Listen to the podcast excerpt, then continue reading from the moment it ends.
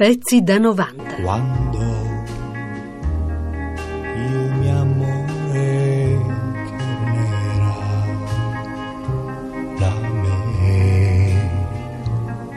nel cielo una stella splenderà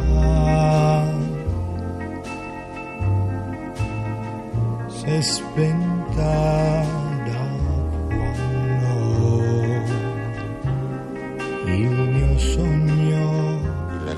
Di questa sera è Luigi Tenco, cioè uno dei personaggi venuti alla ribalta più recentemente nel mondo dei cantautori, no Tenco? Beh, insomma, sono venuto alla ribalta abbastanza recentemente, questo è vero, ma non, non credo di essere ancora venuto veramente alla ribalta, ecco, di quelli che stanno per venire alla ribalta. Tentiamo allora un'analisi del suo personaggio. Lei dove è nato? Io sono nato in Piemonte, in provincia di Alessandria. E quanti anni ha? Ho 24 anni adesso in questi giorni. Ecco, prima del successo di quando la sua canzone di maggior notorietà, cosa faceva? Ah, io facevo lo studente in scienze politiche, commerciante, un sacco di cose, ma mai non mi occupavo di musica in senso insomma, professionale. Quella della musica non è stata allora una vocazione, è stata una cosa incidentale. No, non è che sia stata un. Sì, era una vocazione, era un hobby, ecco, per meglio dire. Cioè è sempre rimasto un hobby, invece da un anno a questa parte è qualcosa di più, in quanto mi ha dato alcuni risultati, per cui penso che. Tenco è il suo vero nome, no? il nome anagrafico. Ecco, e le ha mai procurato nessun imbarazzo la rima con Fidenco? No, no, non mi ha mai procurato nessun imbarazzo in quanto tra me e Fidenco esistono delle differenze sostanziali, cioè anzitutto il fatto che, che credo di cantare in un modo molto diverso da quello di Nico Fidenco, soprattutto anche il fatto che faccio delle canzoni diverse da quelle di Fidenco, spero perlomeno. Tuttavia i fans hanno qualche volta equivocato tra questi due personaggi, no? tra lei e Fidenco. Non so, per esempio quando hai annunciato una serata di Luigi Tenco, molti vanno nella convinzione che si tratti di Fidenco, no? Beh, no, a parte io non faccio quasi mai serate perché non faccio serate per principio, cioè non, non mi piace farmi pagare per, fare, per cantare, per cui non ci dirà mica che lei canta gratis. quando canto canto gratis, però canto pochissime volte, perché tra l'altro sono anche imbarazzato, non ci vogliono gli ambienti adatti per farlo.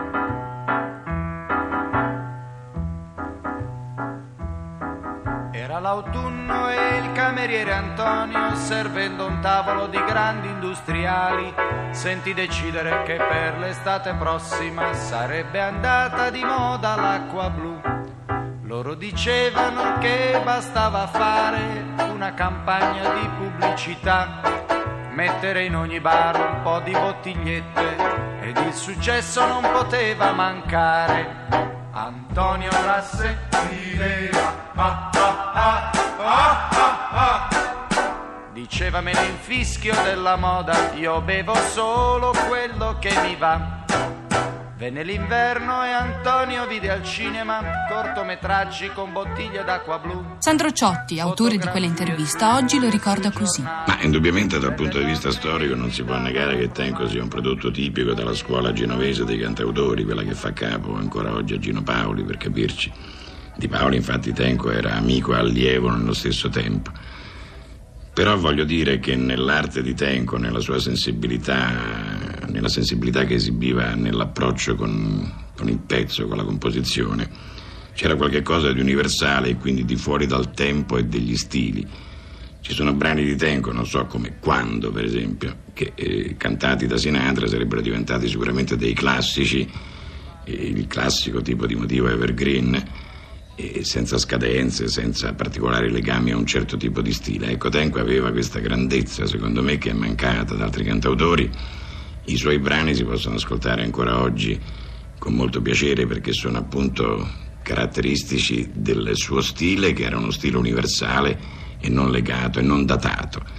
Dal punto di vista tecnico mi sembra che il miglior merito di Luigi sia stato questo. Dal punto di vista mh, così del tenco poeta, indubbiamente era per l'epoca un grosso anticonformista, cercava spunti un pochino diversi, cantava l'amore naturalmente, ma con accenti diversi da quelli soliti e soprattutto non si metteva mai a lavorare se veramente non ne avvertiva l'esigenza. E infatti quando venne a Sanremo, l'anno in cui poi si tolse la vita, aveva varato un tipo di pezzo su ordinazione che non era nella sua chiave e che rimane uno dei suoi più brutti, forse il più brutto in assoluto.